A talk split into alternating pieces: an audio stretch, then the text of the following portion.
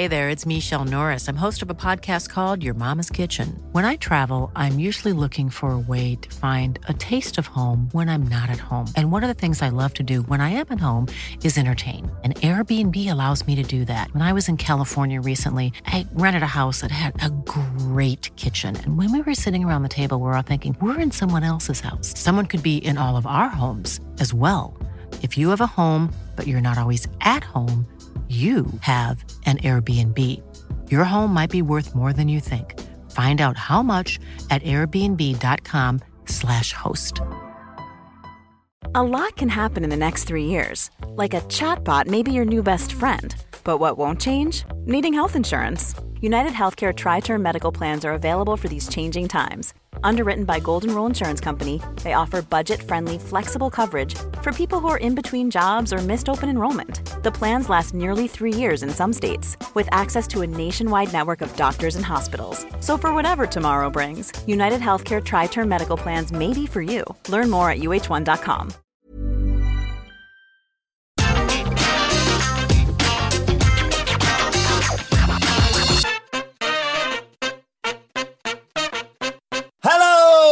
welcome to the AEW Dynamite preview. I'm Adam Wilborn from What Culture, joined by the Dudley Boys of What Culture, Michael Hamflett and Michael Sidgwick, to look ahead to tonight's episode of AEW Dynamite Blood and guts. But before we get into it, if you're a fan of this sort of thing, make sure you subscribe to What Culture Wrestling on either iTunes, Spotify, wherever you get your podcast from, for daily wrestling podcasts where we not only review AEW Dynamite, but also NXT, Raw, SmackDown, pay per views. We have interviews, roundtable discussions, and a roundup of the week, complete with a bloody good quiz, of course, on Wrestle Culture. As I said, though, joined by Hamflett and Sidgwick.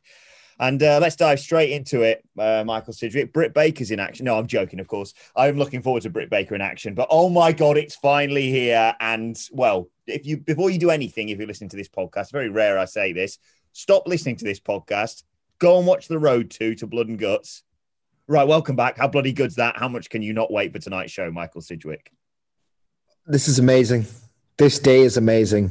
Um, I'm just going to be a mark. Who cares?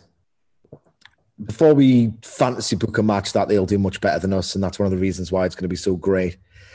It's a sentimental day for me. This, like, if you're a lifelong pro wrestling fan, you are a mark, but at the same time, you kind of trace the chronology of your own life through the lens of pro wrestling. It like marks dates on calendars. It lets you know where you were at a certain point. Just a byproduct of being a total dog for all of this the blood and guts match, the original one that was meant to happen, is like really evocative.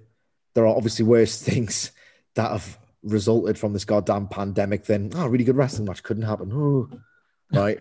But through our subjective form of escapism, which accounts for so much of our personal free time, the fact that that blood and guts match didn't happen just illustrated, uh, right, the world really has changed. This really is awful. It's like very evocative of how much the world changed. You can look at it from that match graphic that never happened. It's happening today. Like that's, and it's not just happening today in the pro wrestling way of, oh, well, we've just given up on caring about protocols and, and the like. So let's just do things, which to be fair, both AEW and WWE did. It's not only happening after it felt like the great lost classic that never would happen. It's happening when goddamn touch all the wood you can and there'll be enough in the pants of everyone anticipating this show. It's happening when it feels relatively safe to do so in the open air environment with enough people in there to generate noise.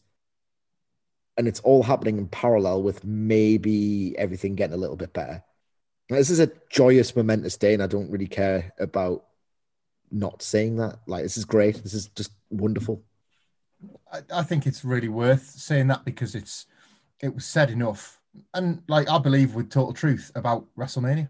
Like I felt the exact same way. Like I didn't know how I would feel. And then that opening moment where you see the crowd for the first time and the noise of the Bobby Lashley um, Drew McIntyre match, very much the same. These things are going to come around as the world hopefully comes around. And that's, again, in our little corner, in our little sort of fandom, that's, I think that's the perfect way to toast like that because you're to, years and years will pass by and we'll remember a lot of the lows from the pandemic through wrestling too, because we all tend to remember things through wrestling. So I think it's really important to celebrate that. I think that I don't think it's like um I don't think it's hyperbole either to say that like this from AEW's point of view could be like a celebration of how they've making everything sound like a battle of a wrestling war. They've sort of won the pandemic. This match is earned in the way that How are the mums? like How like like how they sort of arrived upon it after like a couple of aborted attempts, partly pandemic related, partly storyline related, has been earned. Um, Daily's place as a destination once a week has been uh, like a safe haven, a place to actually escape, like which is all wrestling is supposed to be. And it's been all the more frustrating when wrestling hasn't been the escape from the pandemic. It has typically on a Wednesday night in Daily's place. So the fact that it's happening there, the fact that it's happened before crowds have come back. Like how many times have we said, "Oh, I hope they wait for crowds. I hope they wait for crowds." I know there's like a thousand, two thousand in Daily's place, but you know, like real crowds. So 25, it's, 2500 is the is the maximum occupancy. So that's the thing. It kind of feels like there's just enough distance to ease your moral conscience. Yeah.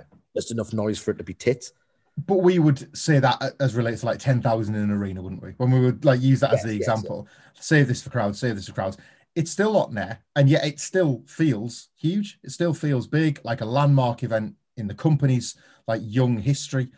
Uh, and that's we're saying all this before we've talked about the match itself, the wrestlers in it, the things that are going to happen, the key components of it. That it like it's an achievement before the bells rang. just witnessing Tully Blanchard and Arn and talking about Arn Anderson in particular, saying there basically won't be winners and losers in this match. There'll just be five people who survive it effectively. It's just thrilling in the most morbid possible way. Yeah, watch Uh, that road to. Sorry, Will Wilborn. I know you've said it, but I need to echo that. Watch the road to after after you listen to this podcast.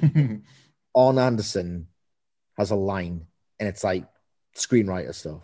Like that could be an emotion picture. Just how he so such a great, like soulful economy as a promo Arn Anderson. He can get across so much so powerfully with so few words. Like he's just a he's a master, and he's great in the road too. Uh, I think we all agree, don't we, Sid, on who we think the survivors are going to be, but the, the route that they're going to take to get there is going to be a joy to watch. Do you think this takes up the entire second hour of Dynamite, and, and how do you see it all playing out? Right, just bear with me. I'll probably go on for five minutes here. in advance. I've got no worries about time constraints, even with the addition of four matches, not least because one of them is Britt Baker in action, which is basically code for one minute squash, one minute promo celebrating said squash.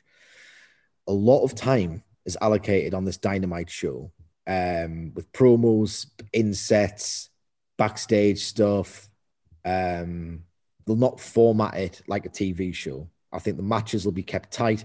And I think we're meant to hear from Miro. That's the only other thing that isn't a match that's been um, marketed. So I just think they'll time it out like a pay per view. It'll have that pay per view energy, not least because of the noise and all the rest of it, but because they're just right. Match ends, boom, straight to the next one. And I think it'll all that business will be done in what 40, 45 minutes. You'll get the ceremony of the cage lowering that might bleed in at the second hour and then all go from there. So I've got no worries about the time constraints. I do want some dramatic, like they used to do um sparklers from the top of the old War Games cage. I'd be stunned if the JCP, WCW diehards at the heart of that company won't mimic that or modernize it in some way. So yeah, I think it'll take up the bulk, if not all, of the second hour from the presentation to the match beyond, which they can't call um, that, of course. Can I just fantasy book what I think should happen in the match and why I'm hyped about it? The I'll do it now. Yours. Um, here's the thing. There's been a huge, like, great theme that's married so well to the format of episodic TV with this entire MJF Chris Jericho feud about chess games and one-upmanship and who's the smartest guy in the room. It's really, really been well done. For me, for this match, obviously Sammy Guevara starting. I pitched that long ago. He's the best guy to have the tank to work a match like that. Like you're not putting Hager in first, obviously. He's not. You don't put Jericho in there first, obviously, because he's too much of a star. You want to build and peak to those pops. Um, I would put Guevara, and that in fact is what they are doing in there first. I would have Shawn Spears, who they've been like trying to do like sub feuds within the big conflict, and it feels like Guevara and Shawn Spears are now like linked together as part of that. I would feign putting Shawn Spears in there first, but instead have MJF hold him back, wink towards Dax Harwood, and put Harwood in there with the idea that they are getting the two on one advantage within five minutes. If you're putting two guys against one heels versus one face in that situation, you want to put FTR in there for the double teams. Like that gets them over as a team. With all respectfully to Shawn Spears, I prefer Dax Harwood was in there five minutes longer than Shawn Spears. Not that I don't think he'll be bad in the match at all. Like I think he'll be bang up for this. Jesus Christ, he's got enough criticisms to back back. Like I think he'll be up for it, and I think he's capable of doing it in this context. But for me, I'll put FTR versus Guevara because this is a match in terms of the number advantage, in terms of the blood and the sympathy that the blood is meant to evoke, in terms of the, the, the visual of this cage and how much it'll rattle and how much the blood will sort of linger on that chain link fence. It's a match all about plight and it's a match all about suspense and danger and can the baby faces overcome? And for me the best illustration of plight beyond all the ceremony and the visuals is ftr doing also double team stuff to sammy guevara. And that's how i would do this um, I want to give a quick nod to Cash saying. I don't have a wife and kids at home, so I'm going to die, basically. I mean, fair enough. Absolutely fair enough. I mean, you should probably have some perspective. It's actually a good life you've got there, um, because the other one is very challenging, you know, rewarding but very challenging as well. But I would have FTR. With all, I don't want to see. I mean, I've, it'll make sense in the storyline if Spears does it. In the beauty of putting Spears in there first is you don't get that deflating. All right, it's time for Shawn Spears. I don't want to bury the poor guy, but he does have a lot to answer in the in this match. So that's how I would do it. From there, who would come in second? Santana and or like Santana or Ortiz with the idea you get the younger, fitter guys who know how to do tags, and then you save the stars pop of Jericho and MJF deeper in the match when you start to get a bit accustomed to the violence mm. and you need that extra dimension of star power. And then in the end, you get Wardlow just surveying loads of these battered bodies in his wake and just killing them all the more, killing the dead bodies. And then what's going to be the true magic of this match is that Jake Hager's going to get a mega pop for being the last guy in it and mm. clearing house and then restoring the advantage. And then you get the big final crescendo of the blitz.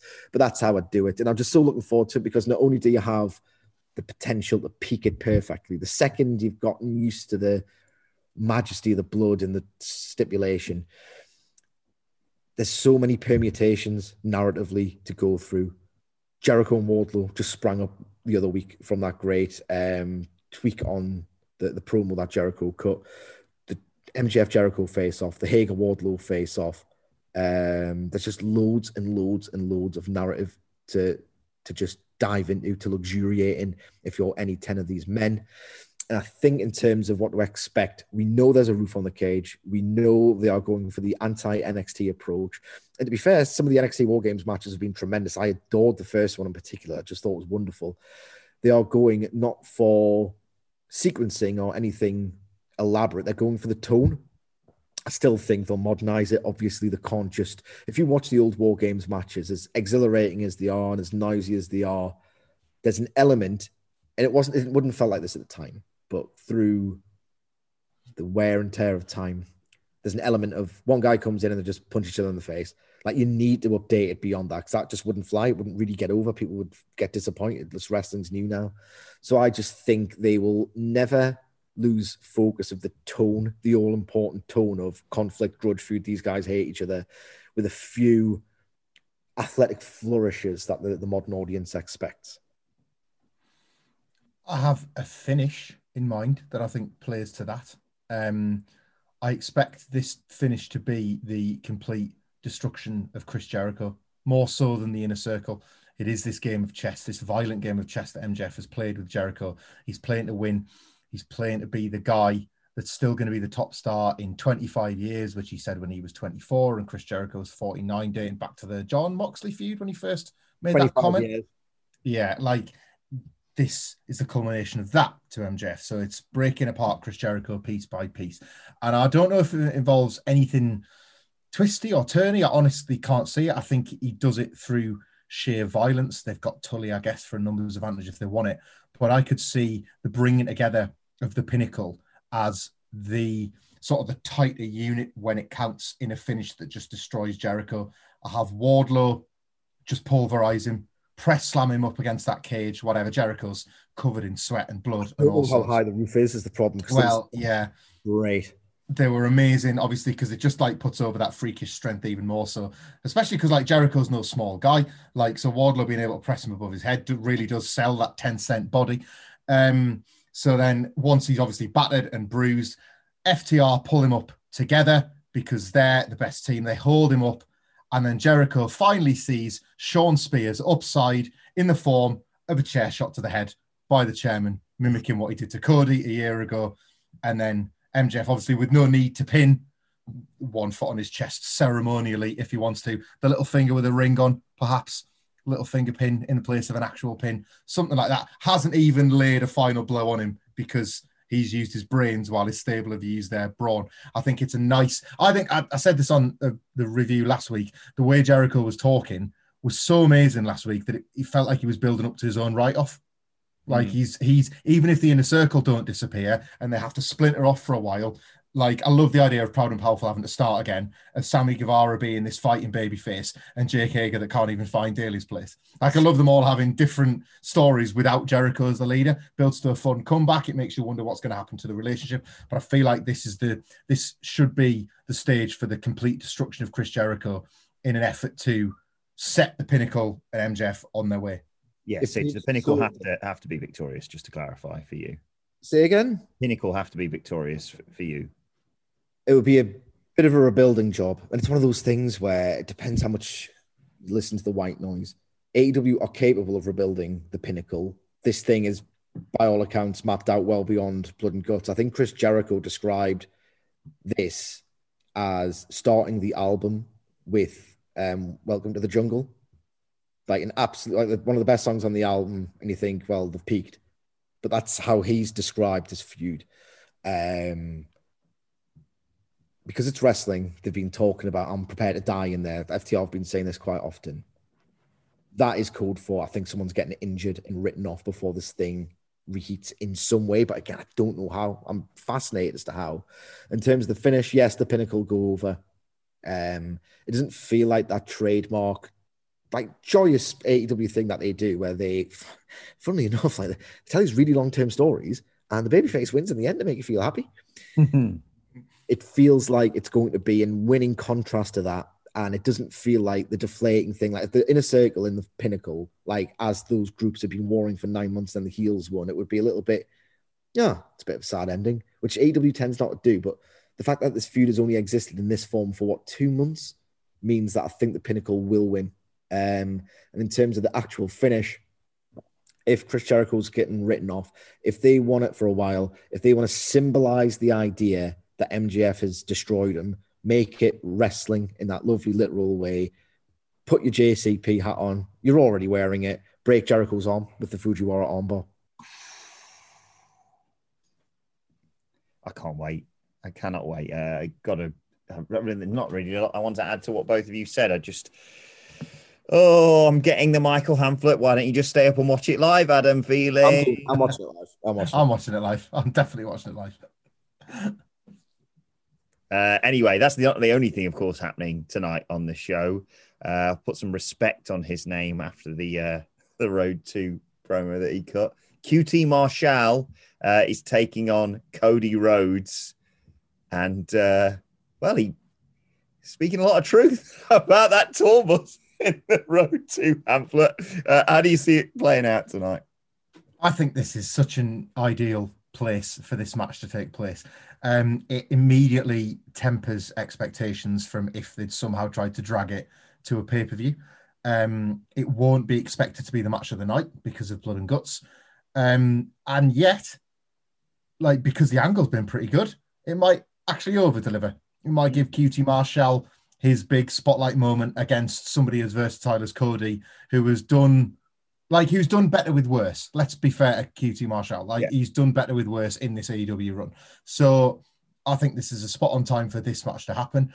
Um, I'd like to think uh, because it's a singles match, we don't have what we had last week, which was the bells and whistles.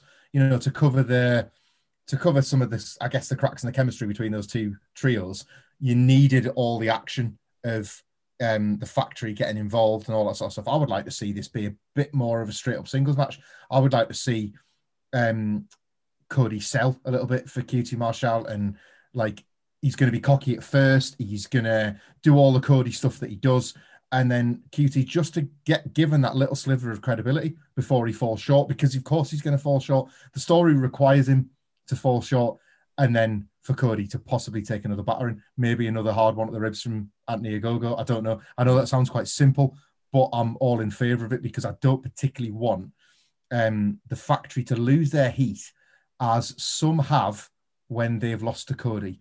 Um, it's going to sound like an old me take because it's Cody specifically, but I feel like there is a small line of people queuing up that have been almost victims of the Cody Rhodes feud and have struggled to recover a little bit after the, the big loss. So sounds a bit WWE, but I would quite like the factory to get the heat back after Cody beats QT.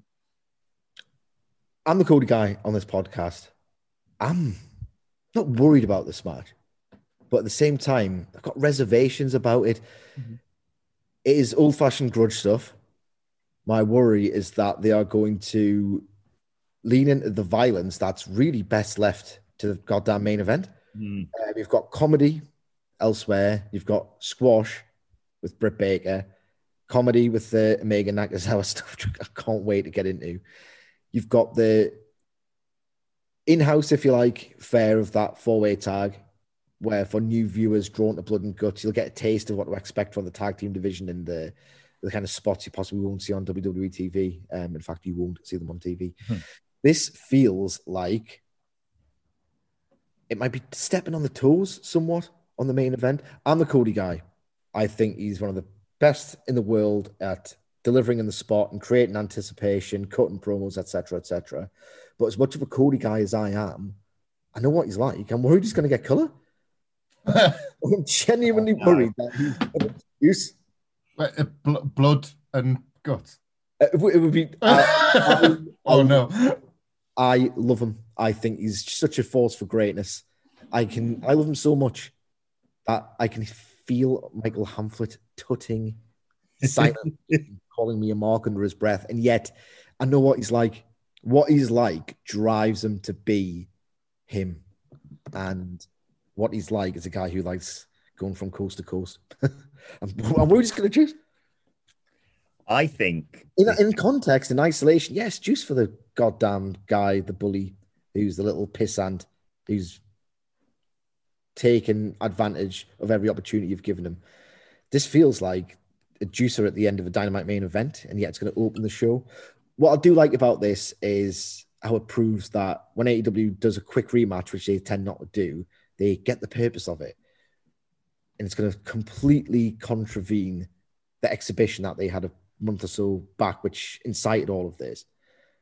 But my worry is they're gonna. I just I don't, I don't want Cody to blade. I, I, I, think this is the perfect amuse, bouche before uh, Blood and Guts, and you know, I I don't think he will, but I can see there's a way where he gets some color, and it's almost like a just you wait. If you like that little bit of blood, wait till now it's time. Um, and I, I, for me, it's really straight. Sorry, Hamflett, you're going to say something. I was just thinking it, you wouldn't need color if this served as the match to build maybe Stadium Stampede 2 between the Nightmare Family and the Factory because you've got people instead of color, you've got you know, running buddies after the fact. There's yeah, like I think what I don't know, I don't want to put words in Cedric's mouth. Maybe what you would like, like he's indulgent, Cody, isn't he? He's in, yeah, but he, he should have done these things, just not on the night. I hate yeah, when oh god, he's got pyro. Oh god, he gets color. He makes things dramatic and spectacular. There, there are nights there are nights to be indulgent, there are nights not to. There are matches to be indulgent, there are matches not to. And I, I wonder if here the use of the stables sets up that big match for double or nothing. I think I, I, that actually lends itself perfectly into the way that I, I think this thing goes. Because I was going to say, I think it's really straightforward here. I think I think it's a relatively short match. I think it plays out much the way Sidgwick described in terms of like he doesn't really take it too seriously, uh, but eventually, obviously, like is like when they had the the friendly rivalry match um, that led to all this, he's obviously going to have the upper hand. And I think he wins. He wins pretty easily, or not easily, but decisively. And you've just, it writes itself of Cody, you were the one who got his hand raised, but who stood tall at the end of that because I can't think of a worse time to take a gut shot than when your arm is literally in the air and all that rib cage and all that soft bit of your tummy's exposed. So I think he beats he beats QT Marshall, and I think, like you say, uh, as, as, it potentially could lead to Hamflett, I think you don't need like a, a mad run in with everyone, gun club, and blah blah blah. Just Anthony Ogogo just comes in. I know we, we seem to be booking this every single week. Anthony Ogogo comes in and breaks Cody's ribs with one shot because when your arm's up in the air, that's a lovely, lovely little target for a, a former Olympic boxer. What do you reckon, Sige? Uh, yeah, absolutely. Even if they don't get the result, they should get the heat. Mm. Maybe they could get both. I don't know. I'm all about Anthony Ogogo punching people in the ribs. he has a good measure, right? These WWE mutants, right? They don't like it that they are made to feel thick because cleverer people than them like the good, intelligent product. They hate it, right? They hate it. The biggest tell, right, of things they don't like is when they are true and they can't stomach it. Oh God, Kenny Omega's not a draw. Kenny Omega's not a draw. Uh, he is. He's drawing his fans to Impact Wrestling, which was dead. God, Anthony Ogogo's got a rubbish finish. that actually means it's a good finish. Mm. And you just are too much of a baby to recognize that fact. So yeah, just punch everyone in the ribs. Be the rib puncher. Because you call him the rib puncher. the guy who wins people in the context of pro wrestling, in which the purpose is to wind your opponent long enough to get them on the mat for three. These people don't oh. talking about. Anyway, let's not into imagine- the insect. No, but could you imagine if like you just had to like walk through the old WWE locker room and there's frigging JBL wrestler's caught, nice rib. Shame if I fucking broke it like. I'd love to watch Anthony Ogogo punch JBL. I, I couldn't. I just want it to go on and on and on. So uh, they were telling me this is a total. Sorry, I know we've got a lot to do this afternoon, but um, it came up on Twitter yesterday how um, JBL was talking with somebody. I think it might have been Jericho about the WCW invasion and how like the people in WCW were pissed off at DX, and like Vincent McMahon apparently said at Triple H, if you see Meng, just if you see Haku, just piss off. Can you imagine, man? Can you imagine if Meng Haku just actually came out and punched Triple H square in the face? How the course of history would be changed for the better. It would have been amazing. Punch, punches the gun off so they can't even call it a tank. yeah, yeah. One size fits all seemed like a good idea for clothes. Nice dress. Uh, it's a it's a t-shirt. Until you tried it on.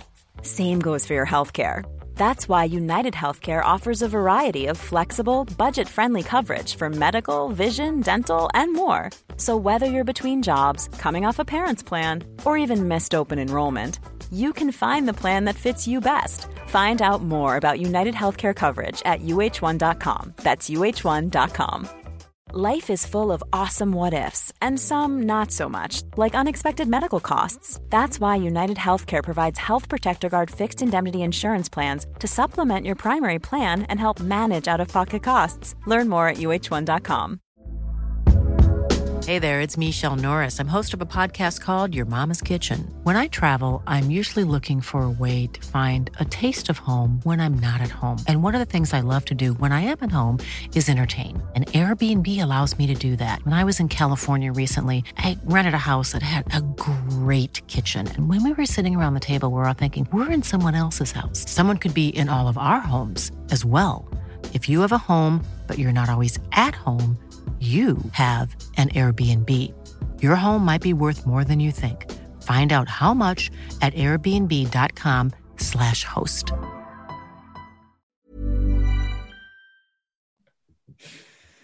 Right, let's look at the rest of this card then, Sige, uh, and talk Omega and Nakazawa versus Moxley and Eddie Bloody Kingston.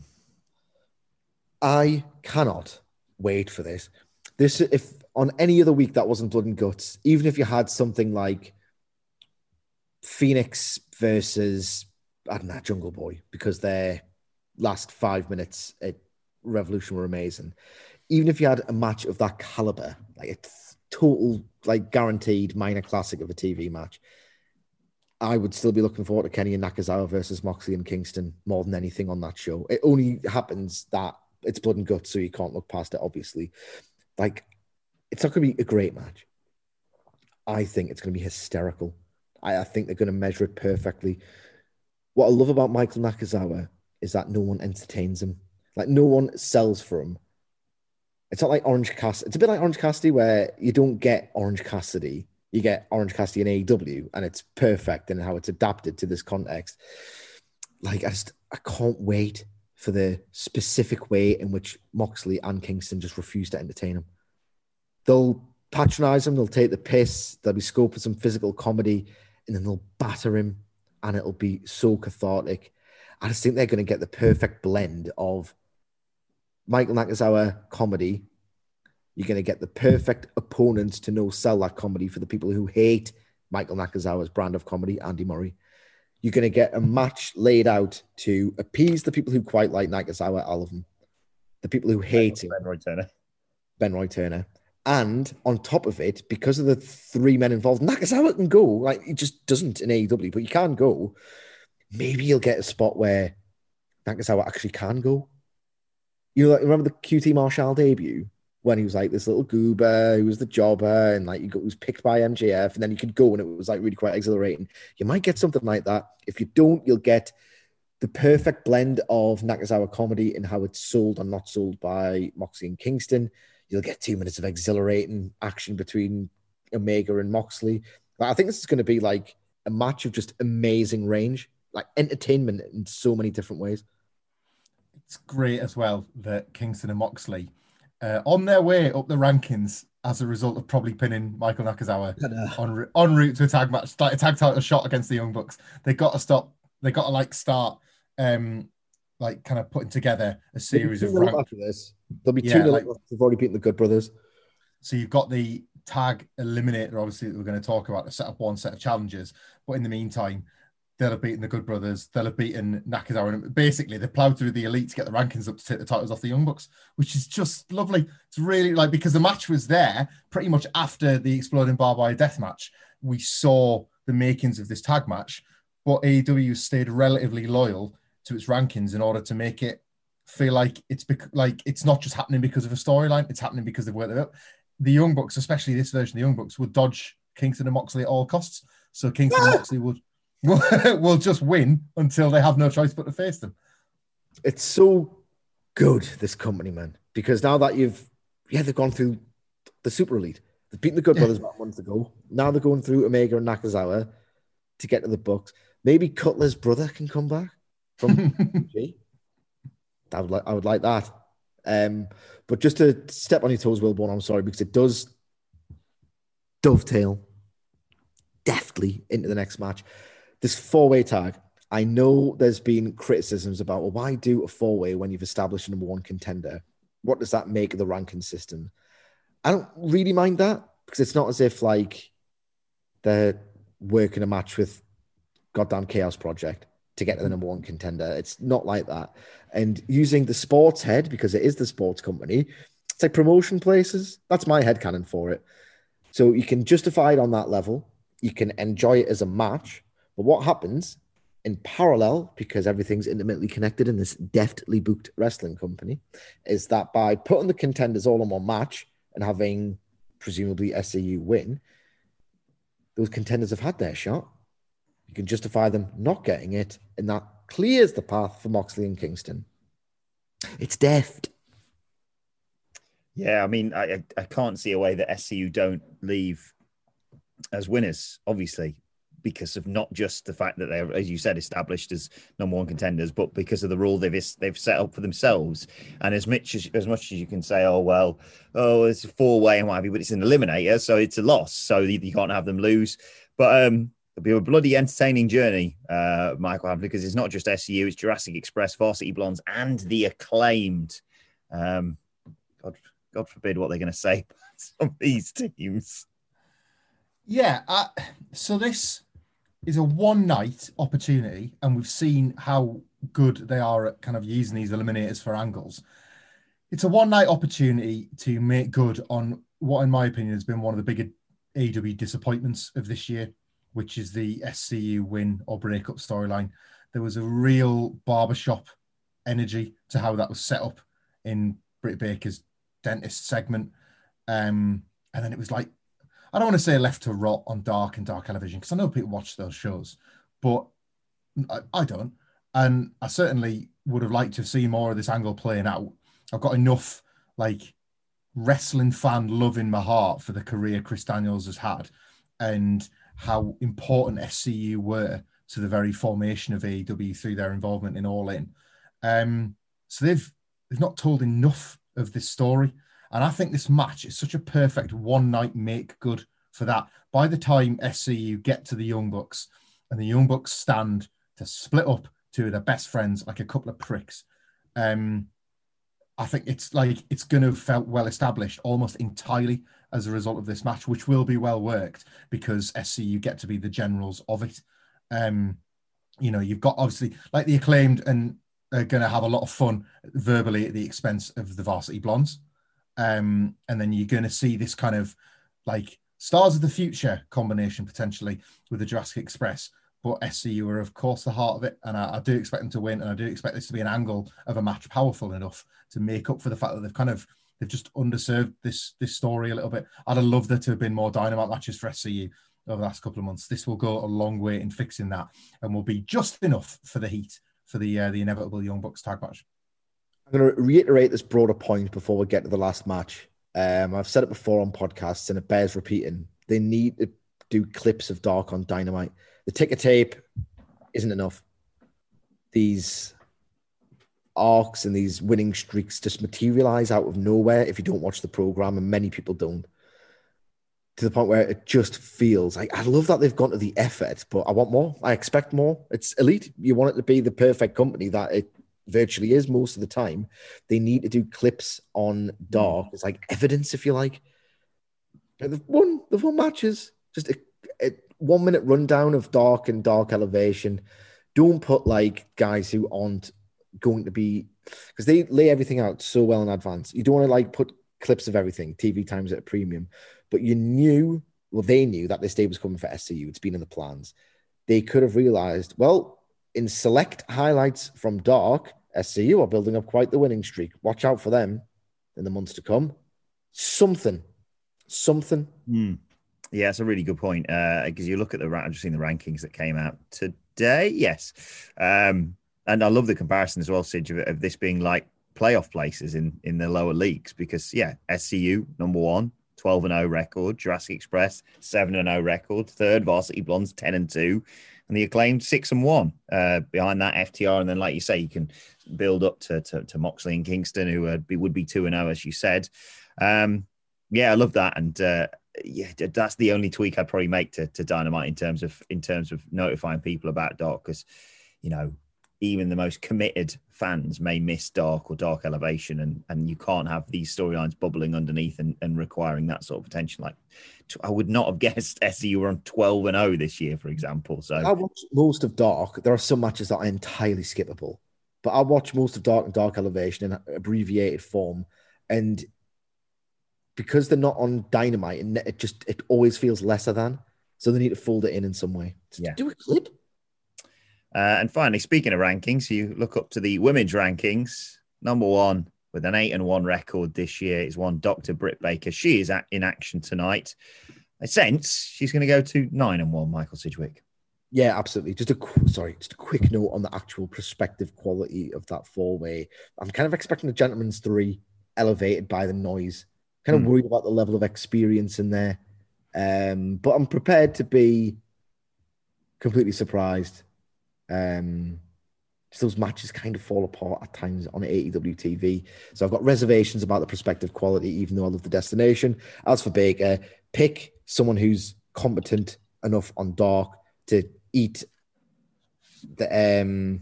God damn, what's that finisher called? Lockjaw. The lockjaw, of course. Sorry, Brett. Sorry about that. I know you're listening. um, com- competent enough to eat some offense sell that as if it's a horrible thing to endure uh, because they want to put in mind the idea of if she's not careful, Hikaru is going to succumb to it as well. And on a night where you should have put Phoenix in a match to Wait, dance in action, you could face Britt Baker. Maybe. Imagine. That'd be great. On a night when you are meant to get people to watch this program, it's awesome that even if it's only two minutes, that they are going with Baker in the slot. Um, have a cut a promo. It'll be a. If I was reviewing it tomorrow and she doesn't cut a promo, it would be a down because just great at it. Just so marketable. She's so talented. You want to put her in that spot for that reason. Was MJF not suggesting that if a woman was ever going to join the pinnacle, it would be Britt Baker? Yeah. It would make all the sense for it to be Britt Baker. I think it would be quite.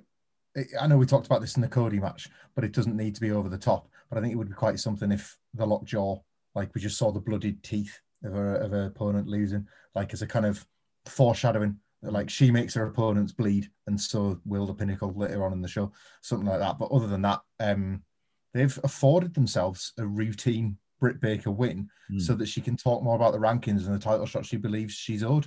It's such a nice and easy thing to slot onto a show that gives it a little bit of extra flavor that is also completely tied to the logical booking of her ascent. I love it.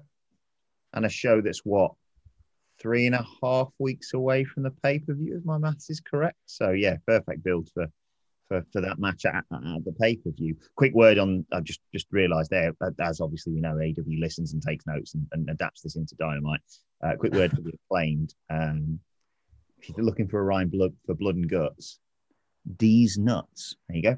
Uh, right, okay. Let's Sock him. let's conclude uh as everyone is wants to do on twitter by talking about the ratings because you know last week was a disappointment 889,000.33 in the 18 to 49 demo although i would say uh, as people said to defend smackdown which i think was up against the nfl draft this was up against the president's address if i'm not mistaken. Uh, and until we get the joe biden is all elite graphic that is going to affect some of the ratings. Um uh, I, I have no idea how it's going to play out this week, uh, Hamflett. Uh, I would uh, anticipate certainly uh, over a million, considering what they've done in previous weeks. Um, but uh, how do you see it before we before we get Sidgwick's thoughts? Um, for them to hit what like that kind of expected sub like 1.2, 1.3 million target, the target that was seen as like an uh, like just the pop of all pops in their first unopposed week. I expect them to hit that again. Um, I don't think this will be the most viewed dynamite ever.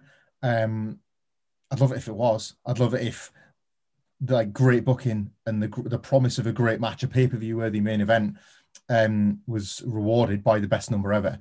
But we just, we just, it doesn't happen, does it? We just don't get it. Um, but I certainly think something in line with what we had on the first week of Dynamite because it's a card. It, it's event television on a night where, like, it's event wrestling television on a night where there's no other wrestling show happening. So again, we didn't speak to a presidential address last week, so I don't know if there's something else happening that can potentially like chip away at that audience. But I just feel like that's what the first unopposed dynamite was. It was an event. It was something to tune in for to see for the first time without something else going against it. I think this is just that. So I think it's going to hover around that 1.3 mark, and they should be like extraordinarily proud of that as well. I uh, I don't know about this. It's a shame they're doing it on Cinco de Mayo, which generates beer sales by the absolute bucket load. Um, it's a big party night. AEW tends not to do well on big party nights because it's got such a youthful, hip audience, of which I'm one. Um, but I'm loyal, so you know, what's your problem? I can't, I'm being a complete arsehole. Are you going to have Um, a Sidgwick's Grand Margarita with this show? Well, I was kind of toying with the idea of why the hell not? It's Yes. simple, it's blood and guts. I've been waiting for this for a year. It feels symbolic of a goddamn much needed change. Maybe I'll have a little morgue. Maybe I'll have a little morgue for this. Um, it's Cinco de Mayo, which will diminish the audience undoubtedly. But if you look at how well this has been built, how much of a spectacular new attraction it is, how pay per view adjacent it is, how live matches tend to hold the audience more than inset promos, etc., video packages. And it's like the longest live match or one of the longer live matches you're likely to see on American wrestling TV, in which MJF and Chris Jericho, two veritable ratings draws, are at the star, at the forefront of it. I'll go 1.3, and I would have went 1.5, holding the record were it not for Cinco. 1.3. The, the thing is, is you know what the response will be, regardless whether they do 1.2, Okay. 1.3, 1.5. Like they do 1.3, people will say "Hmm, it's not as good as this. If they do like 1.5, they'll say I'm still not beating SmackDown. It's like you can't win with these sorts of things, Sidge. Yeah, no, so screw them. Regardless, we will be tuning in and we will be reviewing it tomorrow. And I, I cannot wait for this show. Uh, but let us know your thoughts ahead of AW Dynamite Blood and Guts on Twitter at What Culture WWE. Watch there. Follow all three of us. You can follow Michael Hamflett at. Michael Hamflett. You can follow Michael Sidgwick at. M. Sidgwick. Follow me at Adam Wilborn. Follow us all at What Culture WWE, and make sure you subscribe to What Culture Wrestling wherever you get your podcast from, because we'll be back tomorrow uh, discussing this show, and inevitably, me and Michael Sidgwick will be discussing fallout from this show over the weekend with our AEW Get the Table podcast. Uh, but for now, this has been AEW Dynamite Blood and Guts preview. No more sleeps, ladies and gentlemen. It's finally here. My thanks to the Dadley Boys. Thank you for joining us. Good luck to MJF, and we will see you soon. Not going to shag you. Even when we're on a budget, we still deserve nice things. Quince is a place to scoop up stunning high-end goods for 50 to 80% less than similar brands. They have buttery soft cashmere sweaters starting at $50, luxurious Italian leather bags, and so much more. Plus, Quince only works with factories that use safe, ethical, and responsible manufacturing. Get the high-end goods you'll love without the high price tag with Quince. Go to quince.com slash style for free shipping and 365-day returns. Even when we're on a budget, we still deserve nice things. Quince is a place to scoop up stunning high-end goods for 50 to 80% less than similar brands. They have buttery soft cashmere sweaters starting at $50, luxurious Italian leather bags, and so much more. Plus, Quince only works with factories that use safe, ethical, and responsible manufacturing. Get the high-end goods you'll love without the high price tag with Quince. Go to quince.com slash style for free shipping and 365-day returns. Mom deserves the best, and there's no better place to shop for Mother's Day than Whole Foods Market. They're your destination for unbeatable savings, from premium gifts to show-stopping flowers and irresistible desserts. Start by saving 33% with Prime on all body care and candles. Then get a 15-stem bunch of tulips for just $9.99 each with Prime. Round out Mom's menu with festive rosé, irresistible berry chantilly cake, and more special treats. Come celebrate Mother's Day at Whole Foods Market.